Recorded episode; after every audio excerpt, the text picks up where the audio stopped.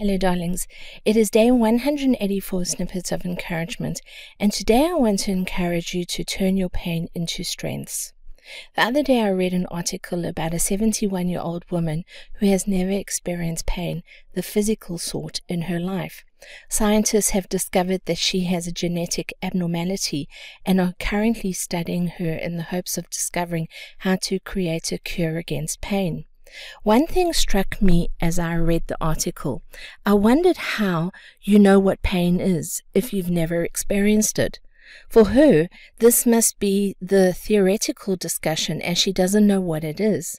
In fact, she has told expecting mothers not to be overwrought about possible pain as it's not as bad as you may expect. The absence of or her intolerance of pain is a huge strength in her life. However, it's also a possible danger in the face of serious injury, where she may not be able to identify herself as injured. Most of us experience pain ranging from physical to spiritual. The pain, if not managed and healed, can lead to debilitating handicaps for us.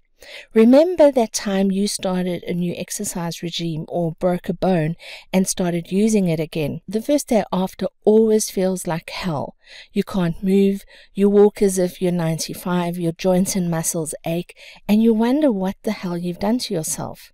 However, every fitness trainer or physiotherapist would encourage you to keep at it, to keep moving and engaging your body in the exercises. None of us becomes physically strong without physical pain.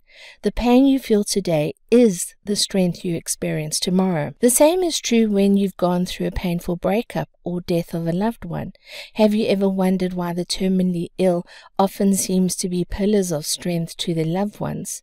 This is because they've built their strength through their pain. When we experience a dark night of the soul, a time of turmoil and tribulation, we believe we will never transcend our circumstances. This is not true. We all pass through.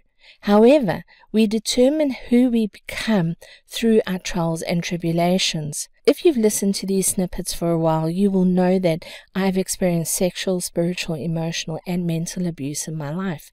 I'm so grateful for all of these painful life experiences because they've made me the strong, resilient woman I am today.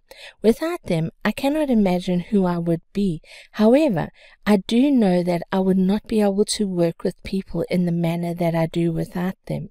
So, whatever you've been through or are going through, I encourage you to turn your pain into strength. Build your resilience, exercise your literal and figurative muscles, and create pockets of strength within that astound and invigorate you. You've been listening to Snippets of Encouragement with Angie Barnard. If you've enjoyed this snippet, share it with a friend. But more importantly, now that you've received, get out there and encourage somebody else. Have a wonderful day. Bye bye.